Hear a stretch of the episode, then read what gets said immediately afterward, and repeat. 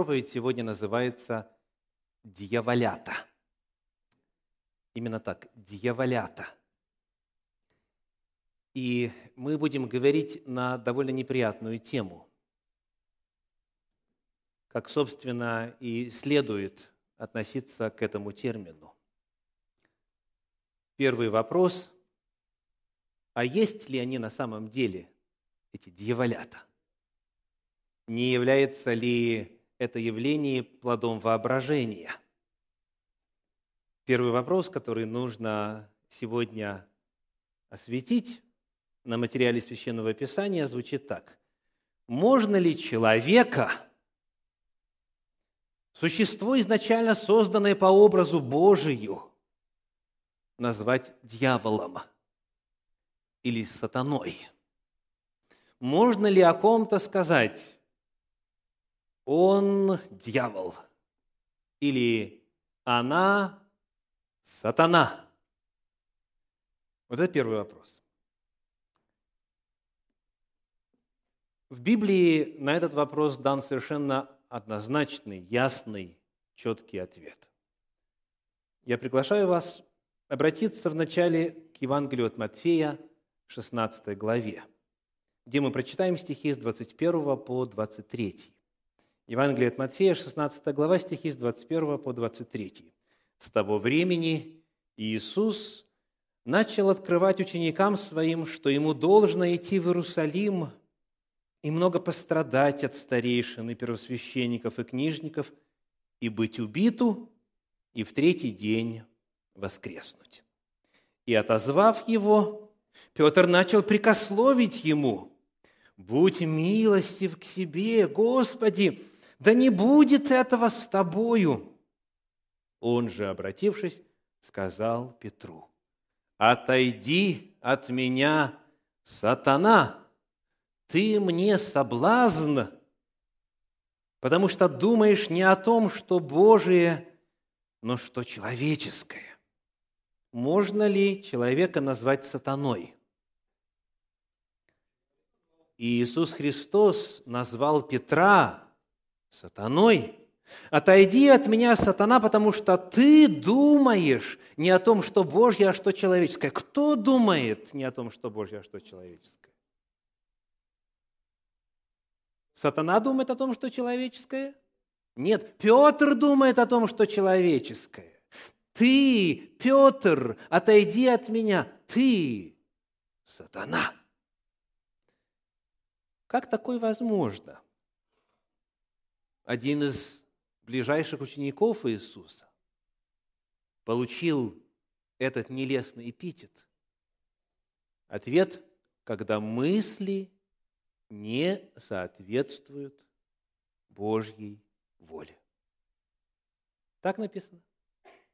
Ты сатана, потому что думаешь не так, как думает Бог. Ты думаешь не о том, о чем думает Бог. Твои мысли, твое мировоззрение, твои идеи не соответствуют воле Божьей.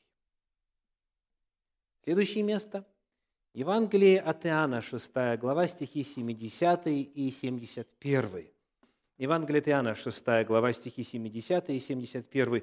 И Иисус отвечал им, «Не двенадцать ли вас избрал я, но один из вас – дьявол». Мы уже знаем, как его зовут, да? Кажется, нет, еще один был. Это говорил он об Иуде Симонове Искариоте, ибо сей хотел предать его, будучи один из двенадцати. Оказывается, из двенадцати учеников Иисуса Христа двое так названы. Петр, сатана, Иуда, дьявол – сам Христос говорит. И здесь причина в чем? Намерения Иуды и последующие действия Иуды. Когда человек исполняет волю дьявола, Иисус Христос называет его дьяволом. Третий отрывок. Евангелие от Иоанна, 8 глава, стихи 41 и 44. Иоанна 8, 41 и 44. «Вы делаете дела Отца вашего». На это сказали ему, мы не от любодеяния рождены, одного Отца имеем, Бога. То есть Христос явно разговаривает с людьми верующими, правда? Наш Отец – Бог, Отец Небесный. Но Христос другое имел в виду. Они не Божьи дела делают, а дела своего Отца делают. И в 44 стихе он говорит прямым текстом, «Ваш Отец – дьявол». А значит, вы кто? Дьяволята. Да, вы дьяволята. Ваш Отец – дьявол. И вы хотите исполнять похоти Отца вашего – он был человека-убийца от начала и не устоял в истине, ибо нет в нем истины. Когда говорит он ложь, говорит свое, ибо он лжец и отец лжи. Христос называл людей сатаной, дьяволом и детьми дьявола. И здесь какова причина? Когда такое бывает? В каких случаях?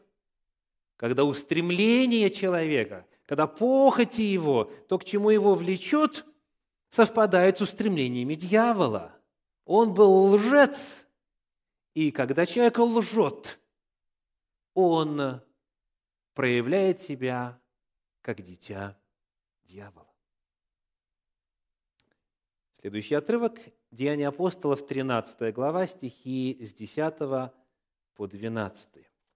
13 глава, стихи с 10 по 12.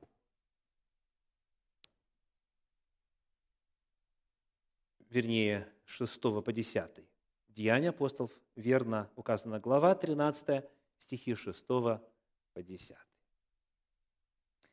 Прошедший весь остров до Пафа, нашли они некоторого волхва лжепророка, иудеянина именем Вари Иисуса – который находился с проконсулом Сергием Павлом, мужем разумным.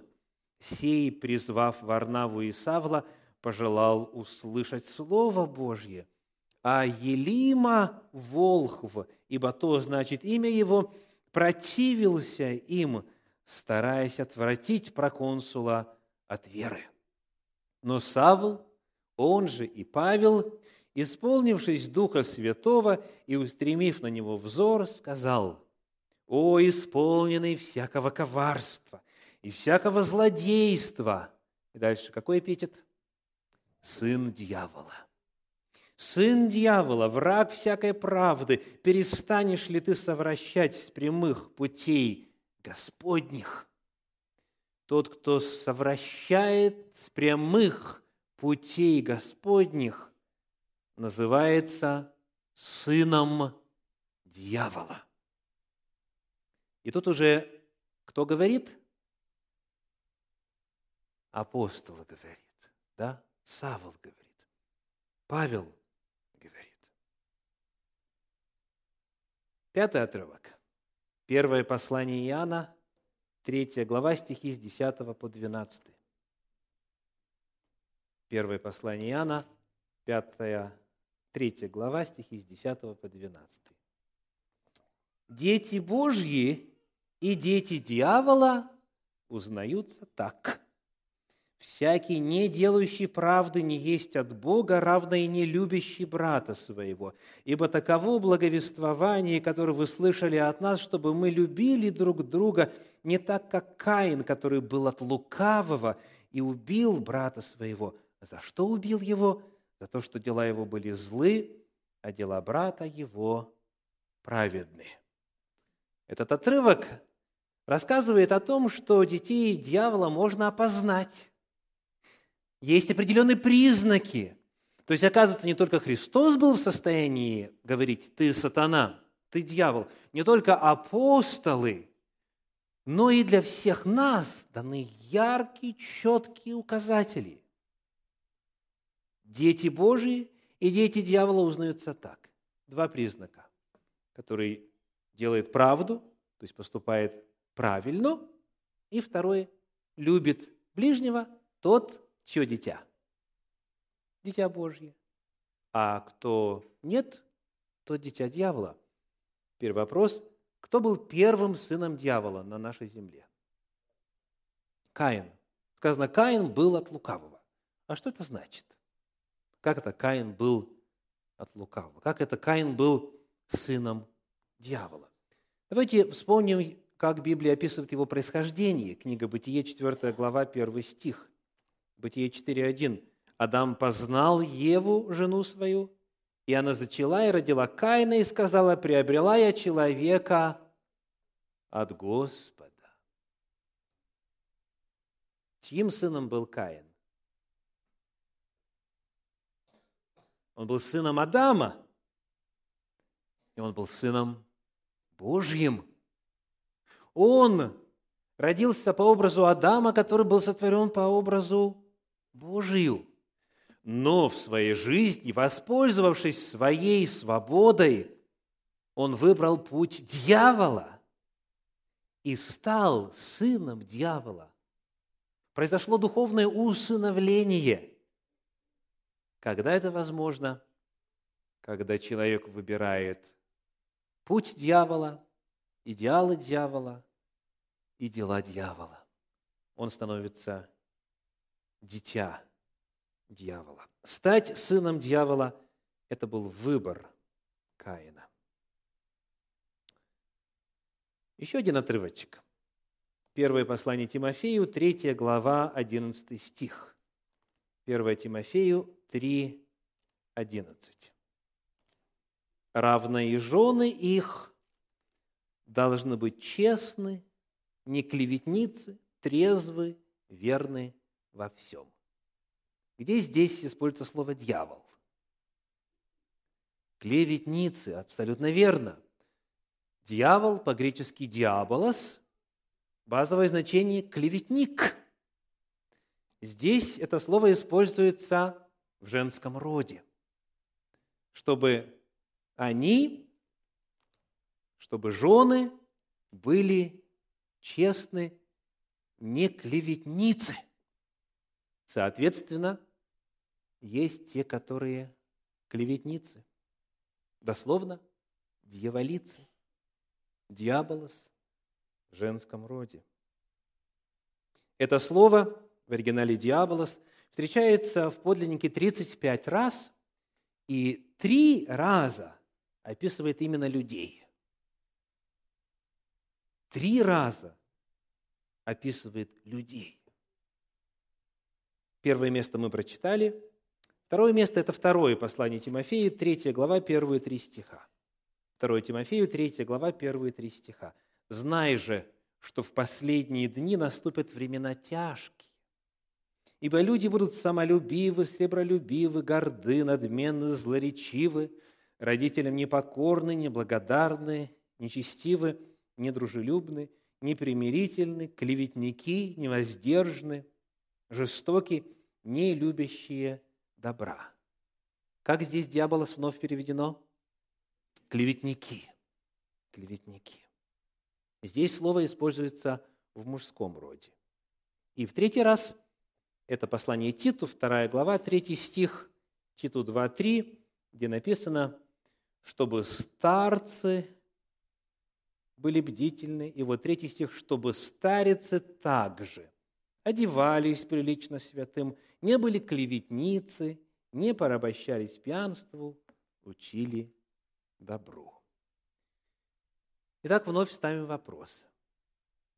Можно ли, согласно Библии, кого-то из людей назвать дьяволом, сатаною, сыном или дочерью дьявола. К сожалению, да. И это самое страшное. Потому что человек, сотворенный по образу Божию, даже об ангелах нигде Библия не сообщает, что они были созданы по образу Божию. Одни из них рисуются как птицы, другие как животные, телец, лев и так далее. А вот человек создан по образу Божию. И самое страшное, что может случиться, когда он превращается в дьявола, того, кто ведет войну против Бога, в того, кто реализует на земле дьявольские похоти, дьявольские планы, дьявольские мысли, и кто ведет себя, как и дьявол. Это очень страшно. Но что, пожалуй, еще страшнее, это то, что такими людьми и были, и могут быть люди верующие. Правда? Петр, Иуда, собеседники Иисуса Христа, те, кому апостол Павел пишет, и так далее. Это все церковные люди. Это все люди, знающие Бога. И, к сожалению, в их жизни могут иметь место метаморфозы, которые превращают их в исчадие ада, которые делают их дьяволятами. Это страшно. Это страшно. То есть, Священное Писание засвидетельствовало на своих священных страницах такой жуткий феномен. Мы в этом удостоверились. Теперь, о дьяволе Библия, о сатане Библия рассказывает нам достаточно, чтобы нарисовать словесный портрет. Безусловно, слава Богу, дьявол не является ключевой фигурой и никогда не должен быть ключевой фигурой в мировоззрении и духовном опыте человека верующего. Потому что он есть тварь, он тварное созданное существо. Он не чита, он не ровня Богу. И победа над ним на Голговском кресте уже одержана. Аллилуйя. Тем не менее, он доселе жив. И тем не менее, и в особенности зная, что ему немного осталось времени, а эта фраза появляется в 12 главе книги Откровения сразу после того, как говорится о пролитии крови Иисуса Христа – в особенности зная, что его дни сочтены, он пытается собою наполнить все и вся.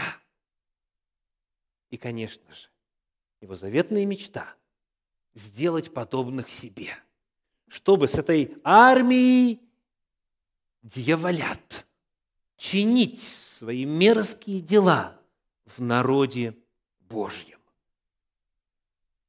И потому он без устали трудится –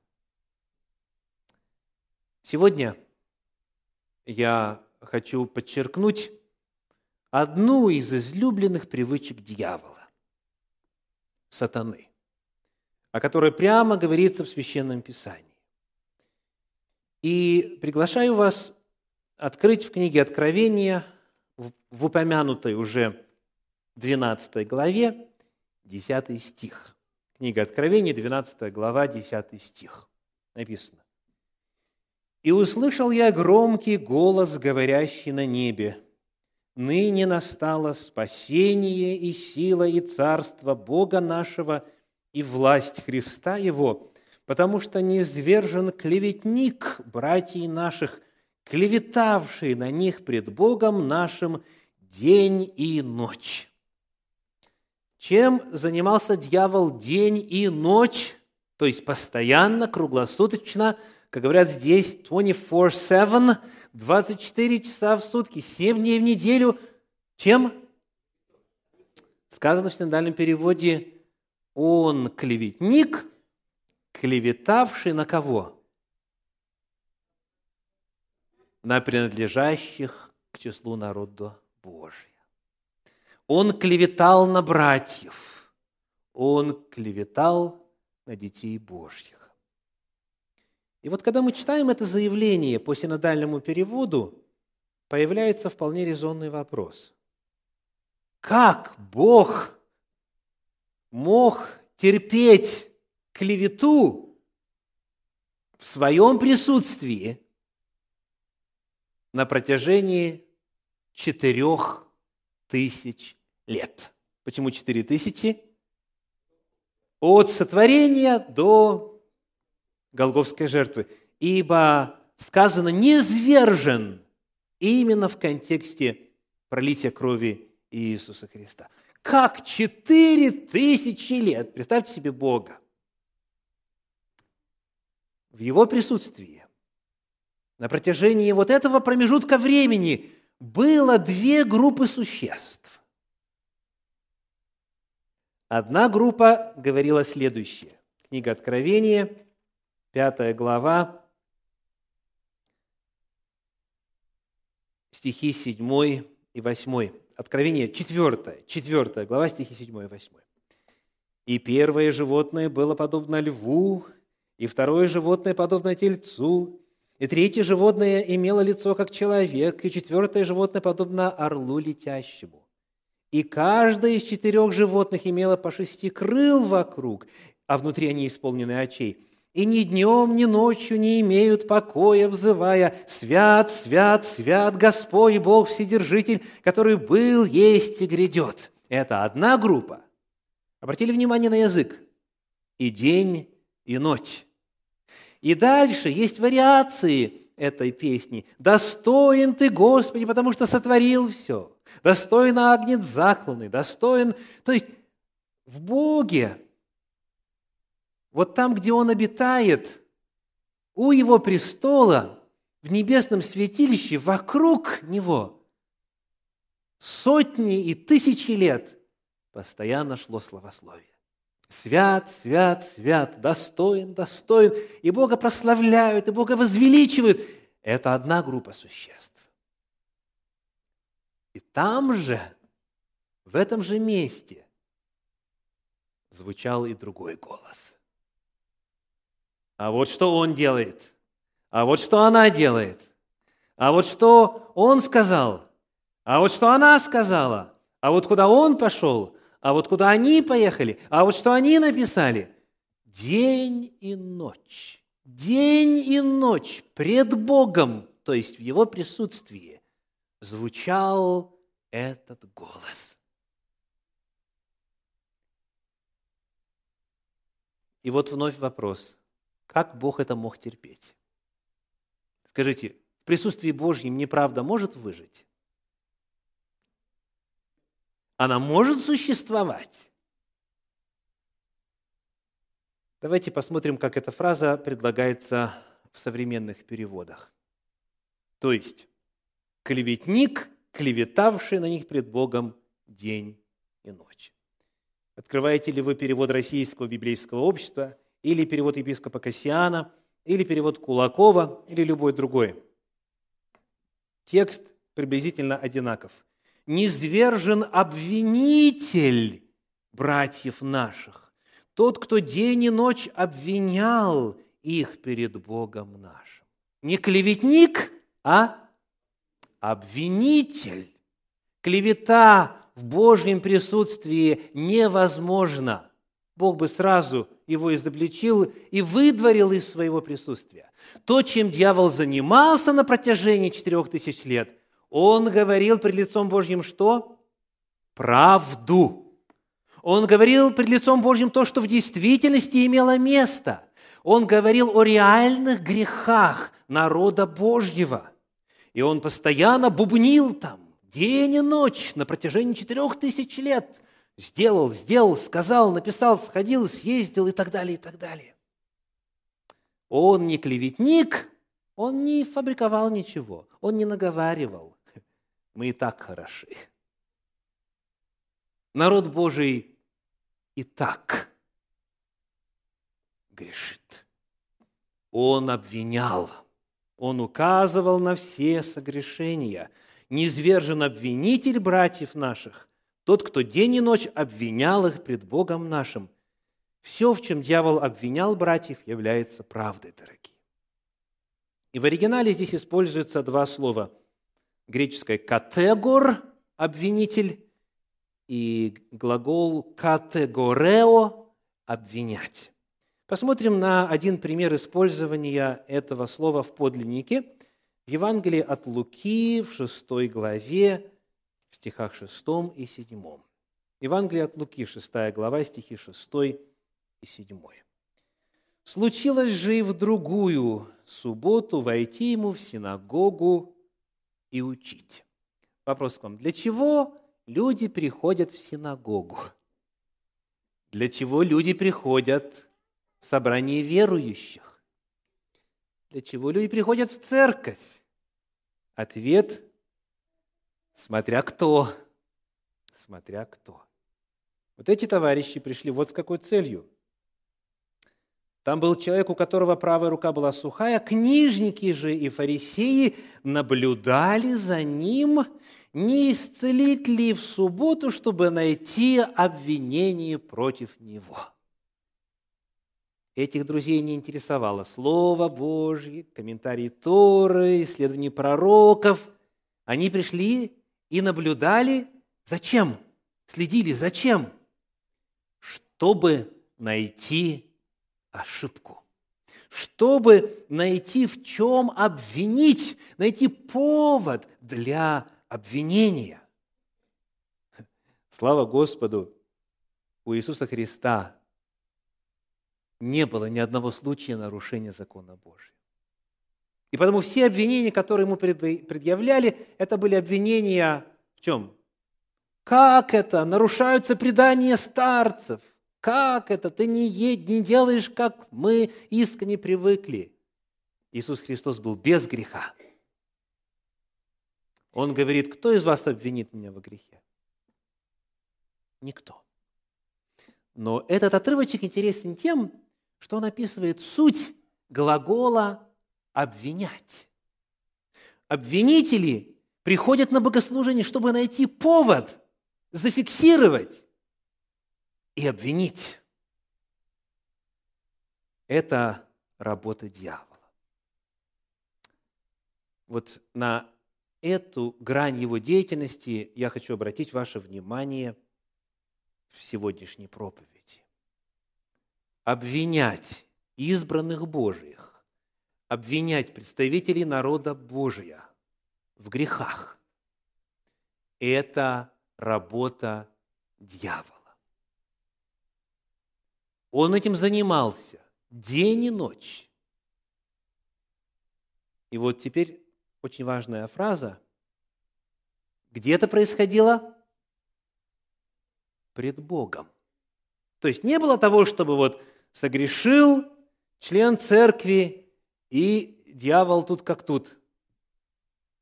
Ты нарушил. Вот этому человеку говорит, ты нарушил волю Божью. Так?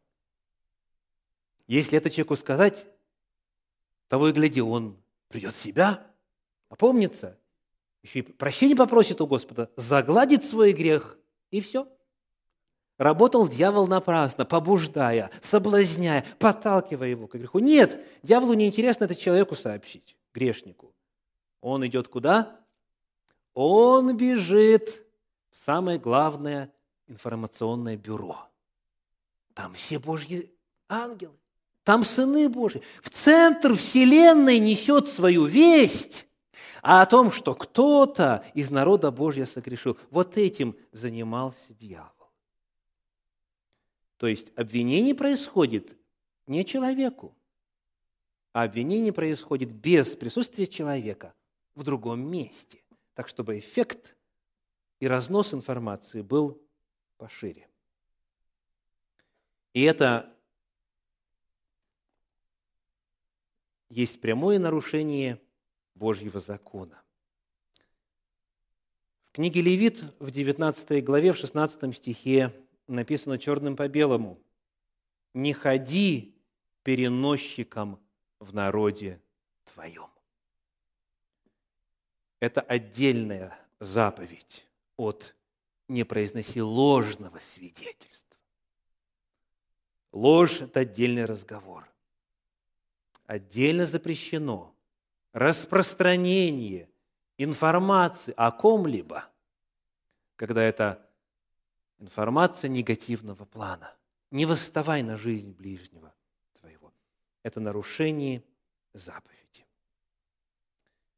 И вот на данном этапе наверняка у кого-то из вас появился вопрос. А как же быть? Разве не призывает Священное Писание обличать во грехе? Давайте вспомним известнейший отрывок. Этот отрывок с этой кафедры упоминался уже много, много, много раз.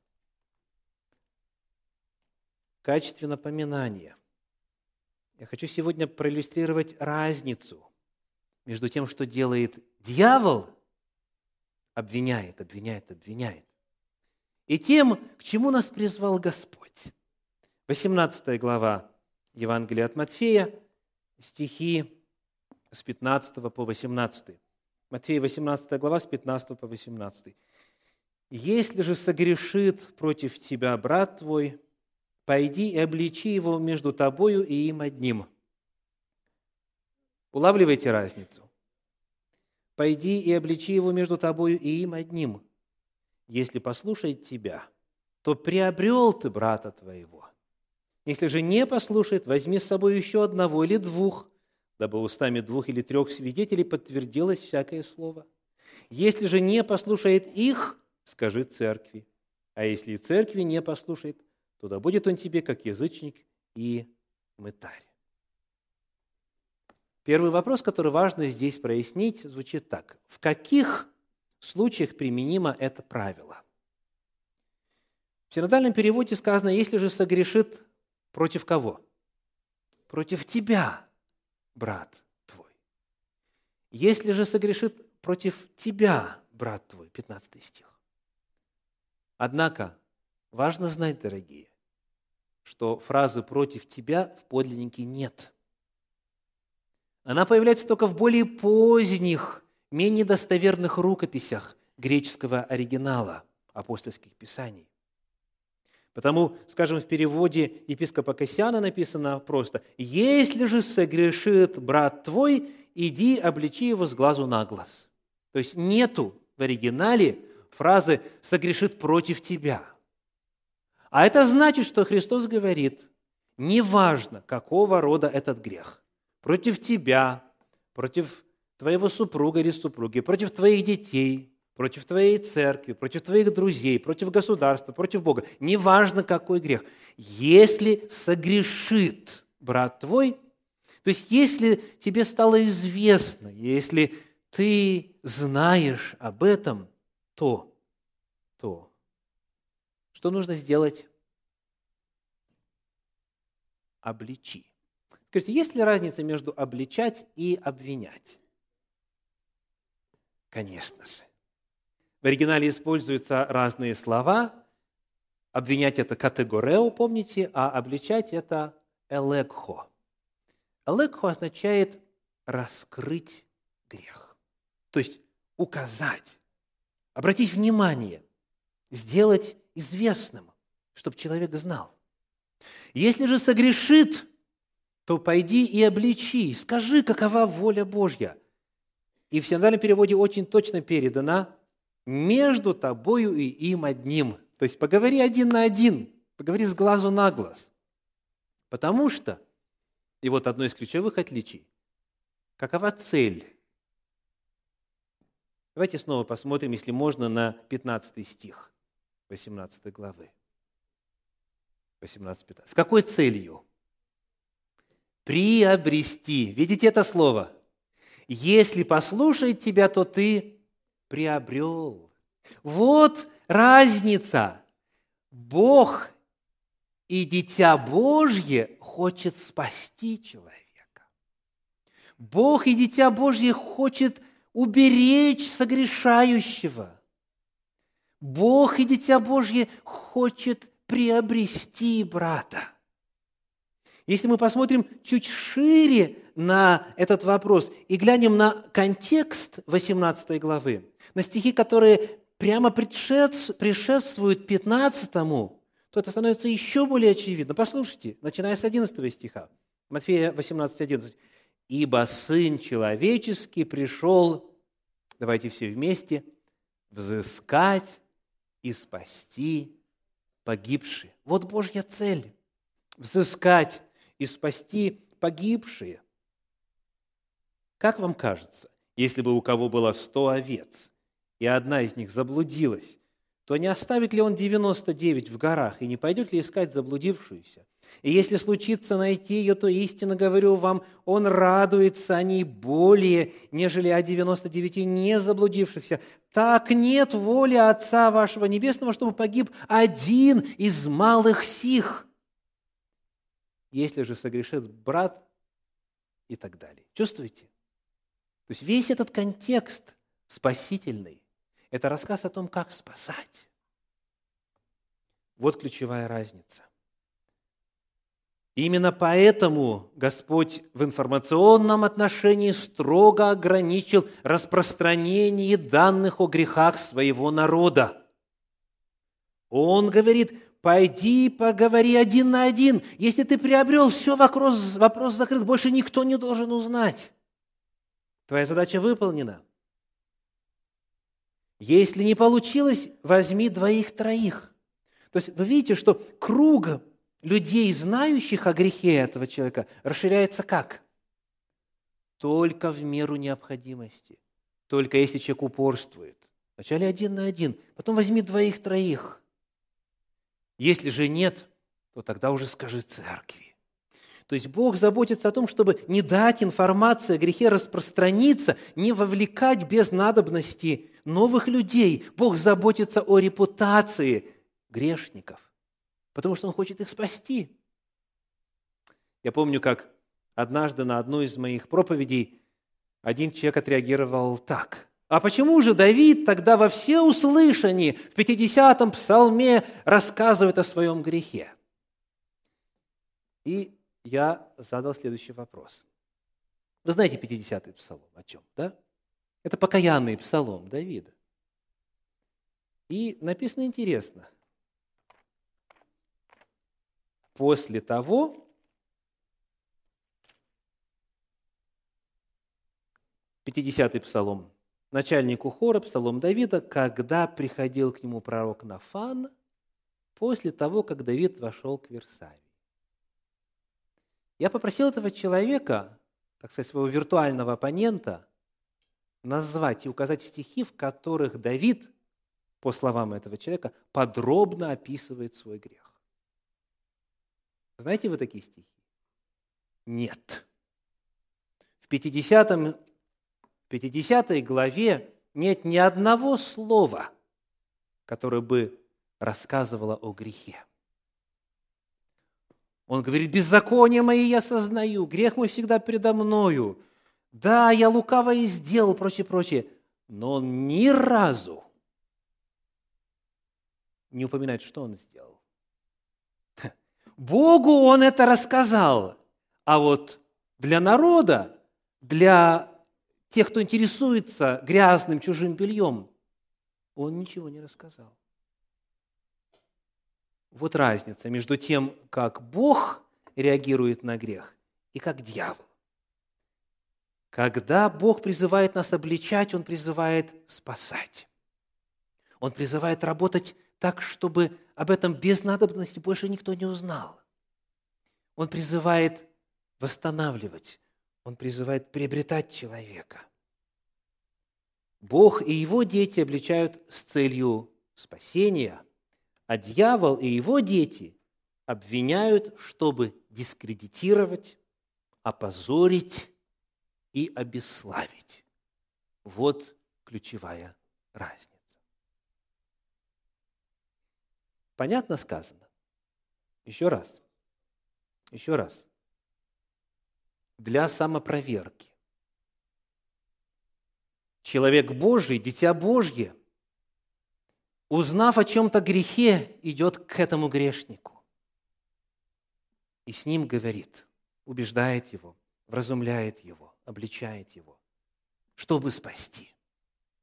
И только если тот упорствует, он привлекает двоих-троих. И только если на этом этапе упорствует, тогда рассказывает церкви. Дьявол же об этом трубит сразу же. Его не интересует этот человек. Он идет и обвиняет этого человека в присутствии Бога, в присутствии других. Итак, сегодняшняя проповедь называется как? дьяволята. Есть и такое явление. Я обращаюсь ко всем присутствующим с призывом. Дорогие, не дайте себя обмануть.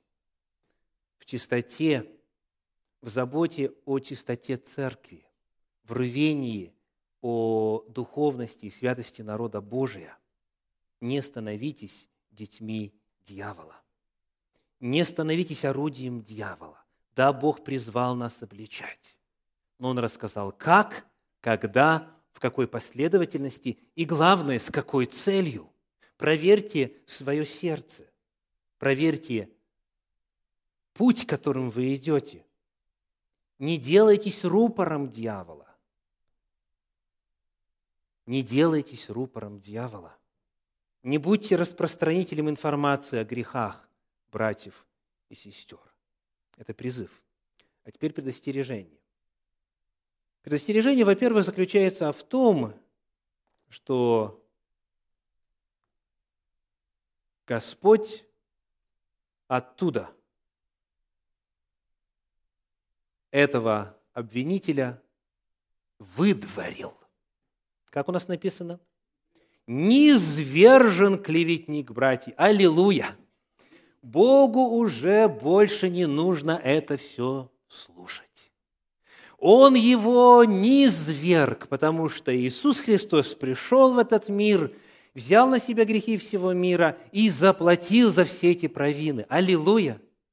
Господь выдворил этого обвинителя, низвержен обвинитель братьев. И то же самое Господь призывает делать свою церковь первом послании к Коринфянам, в пятой главе, в стихах с 11 по 13 написано, 1 Коринфянам, 5 глава, стихи с 11 по 13. «Я писал вам не сообщаться, я писал вам не сообщаться с тем, кто, называясь братом, остается блудником или лихаимцем, или идолослужителем, или злоречивым» не сообщаться с тем, кто, называясь братом, остается злоречивым или пьяницей, или хищником, с таким даже и не есть вместе.